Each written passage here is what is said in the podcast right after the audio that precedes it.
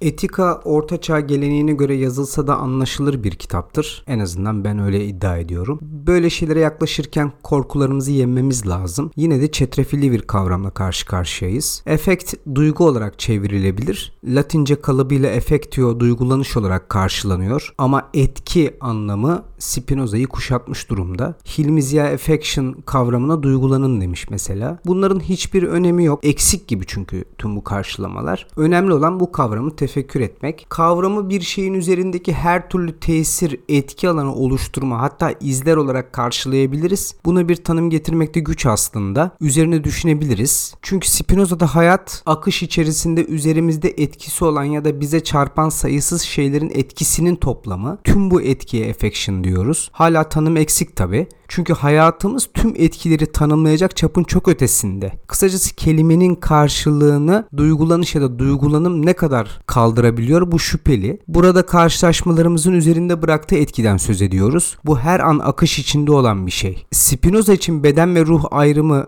tartışmalı bir mesele.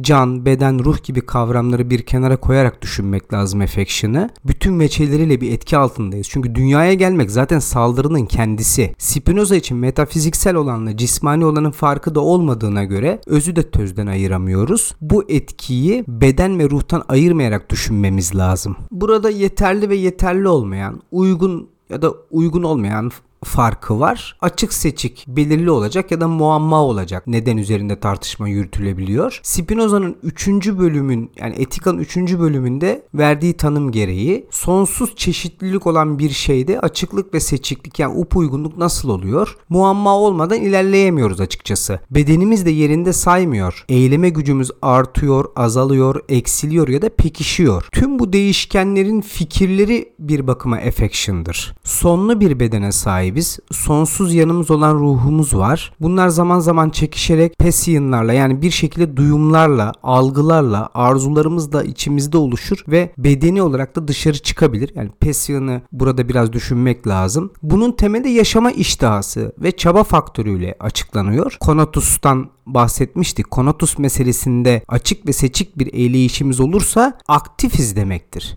Ama conatus tabii ki bütün bir çaba ama sonuçta şunu unutmayalım. Eyleme gücümüz sürekli değişiyor. Bedenimizin değişkenliği objelerin değişmesi anlamına gelmez. Bu bizi Descartes'tan kurtarıyor açıkçası. Objelerin imgesi değişmez.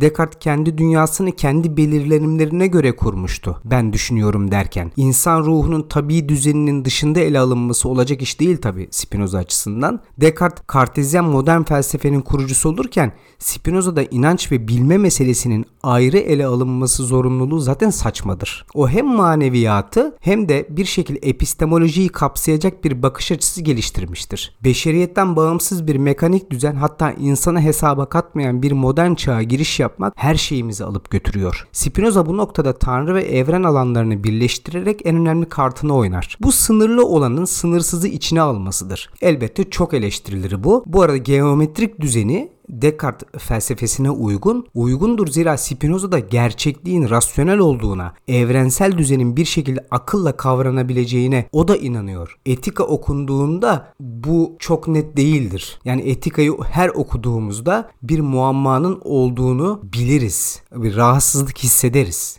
Etika'nın 3. bölümü duygulanışların kökü ve tabiatı bölümünde yani affection kavramının tartışıldığını görüyoruz. İlk satırlarda Spinoza affection üzerine konuşanların çoğunun tabiatın ortak kanunlarına göre değil, sanki onların tabiat dışıymış gibi tartıştıklarını söylüyor. Onlar insana tabiattaki bir saltanat içinde başka bir saltanat varmış gibi bakıyorlar diyor. Bu Descartes'e açık bir göndermedir zaten. Özellikle de bizler tabiatın hakimleri olacağız lafzına bir karşı çıkıştır bu.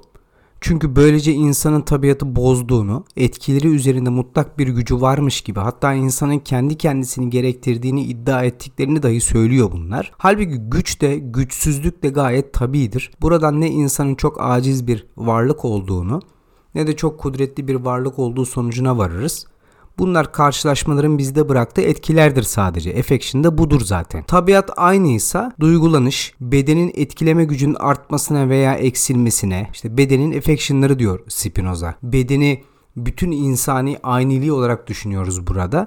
Ruhu ve canı da içine koyarak düşünüyoruz yani.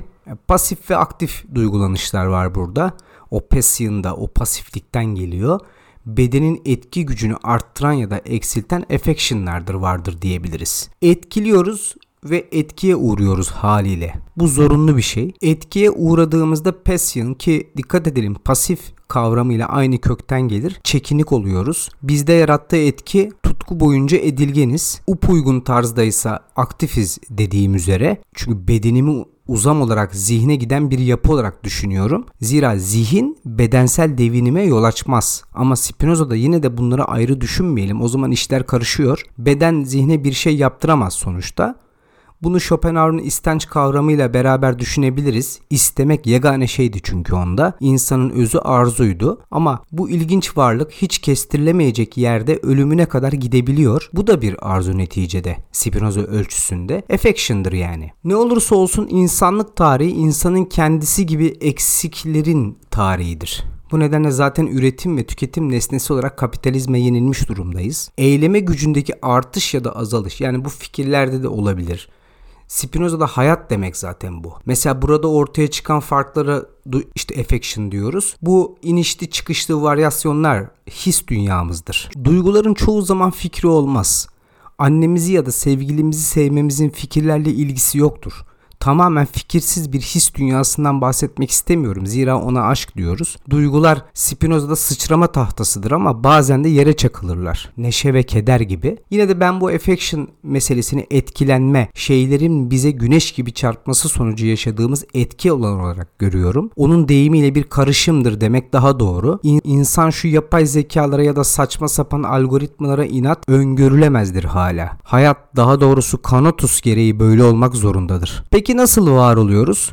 Kesintisiz akan zaman içerisinde sürekli kesintilere ve akamete uğrayan bu hayatı yaşarken nasıl var oluyoruz? Aslında üzülerek söylemek gerekir ki çoğu zaman var bile olamıyoruz. Burada fikir devreye girer. Spinoza'nın ele aldığının fazlasına ihtiyacımız var. Gerçekten kendimiz ve dış dünyaya dair düşünmeye başladığımızda var olabiliyoruz sadece.